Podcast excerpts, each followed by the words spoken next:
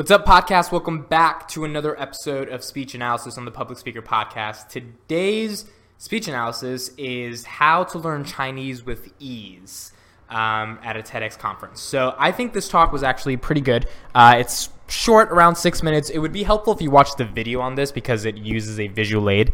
Um, and that visual aid is probably going to be important because most of the speech is talking about like different signs and symbols in the Chinese language that are similar to everyday things we know, which allows us to relate to them. But nonetheless, I think this was a good speech. Uh, I hope you guys enjoyed the analysis. The thing I would take away from this is how you uh, effectively present a visual aid in a simplified way that leads to a larger message. I think the speech could have gone deeper, but granted, it was only six minutes, so probably wasn't that much time for it. Um, but yeah, nonetheless, here are my thoughts. Thank you guys for listening, and I'll see you on the next episode of Speech Analysis. Enjoy. Growing up in Taiwan as a daughter of calligrapher, one of my most treasured memories was my mother showing me the beauty, the shape, and the form of Chinese characters. Ever since then, I was fascinated by this incredible language. But to an outsider, it seems to be as impenetrable as the Great Wall of China over the past few years, I've so, quickly to talk a little bit about the beginning. The beginning of this speech is bringing up a personal experience, something that had to do with her mother, uh, her being the public speaker in this case, showing her images of the Chinese language, her being fascinated by it, and then that excelling a need and an interest and, and a, and a um, sort of like interrogation for her to want to see more and interrogate more about this type of language. We can also see here that there's a visual aid. Um, this visual aid, I've never seen the speech before, so these are like my live reactions to it, um, will likely be used throughout the rest of the speech, and we're going to see how that visual aid enhances the level of public speech that she provides and what value it also gives to the speech as well. Been wondering if I can break down this wall so anyone who wants to understand and appreciate the beauty of this sophisticated language to do so. I started thinking about how a new fast method of learning Chinese might be useful. Since the age of five, I started to learn how to draw every single stroke for each character at correct sequence. I learn new characters every day during the course of the next 15 years. Since we only have five minutes, it's better that we have a fast and simpler way. A Chinese scholar would understand 20,000 characters. You only need 1,000 to understand the basic literacy. The top 200 will allow you to comprehend 40% of basic literature, enough to read road sign, restaurant menu, to understand the basic idea of the web pages or the newspapers. Today I'm going to start with eight to show you how the method works. You ready? Cool. So now we know sort of what the thesis of this speech is going to be, which is essentially going to be going over eight different types of uh, signs in the Chinese language that will make it easier for people who are beginning to understand Chinese to be able to sort of relate to it and, and have a methodology in which they'll be able to better understand the language. So when she says, Are y'all ready? she's basically getting the audience captivated and asking them if they're ready for the beginning of the types of things that she's going to teach. Open your mouth as wide as possible until it's square. You get a mouse. This is a person going for a walk. Person. If the shape of the fire is a person with two arms on both sides, as if she was yelling frantically, Help, I'm on fire. The symbol actually is originally from the shape of the flame but I like to think that way, whichever works for you. This is a tree. Tree. This is a mountain. The sun. The moon. The symbol of the door looks like a pair of saloon door in the Wild West.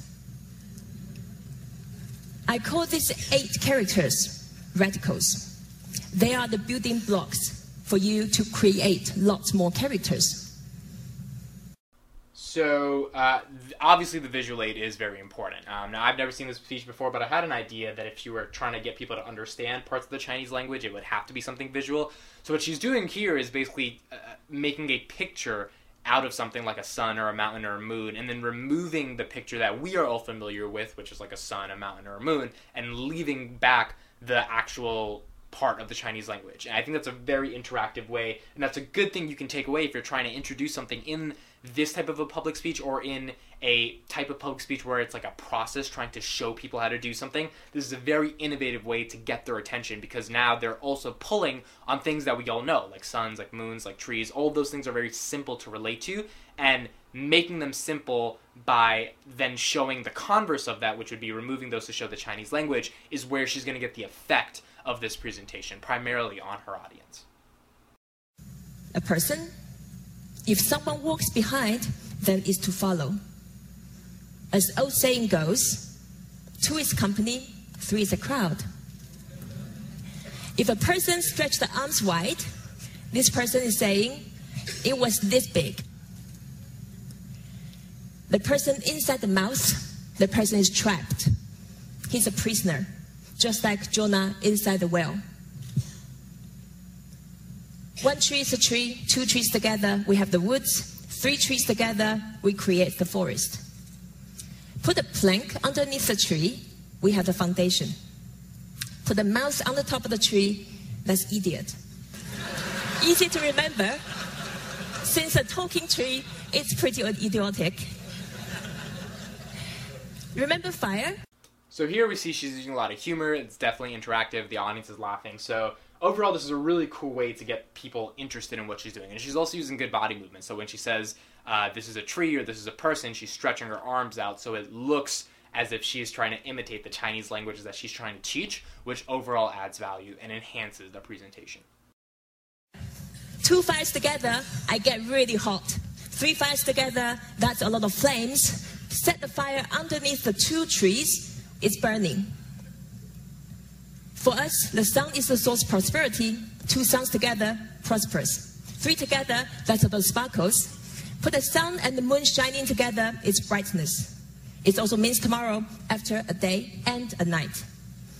The sun is coming up above the horizon, sunrise. A door. For the plank inside the door, we have this door bolt.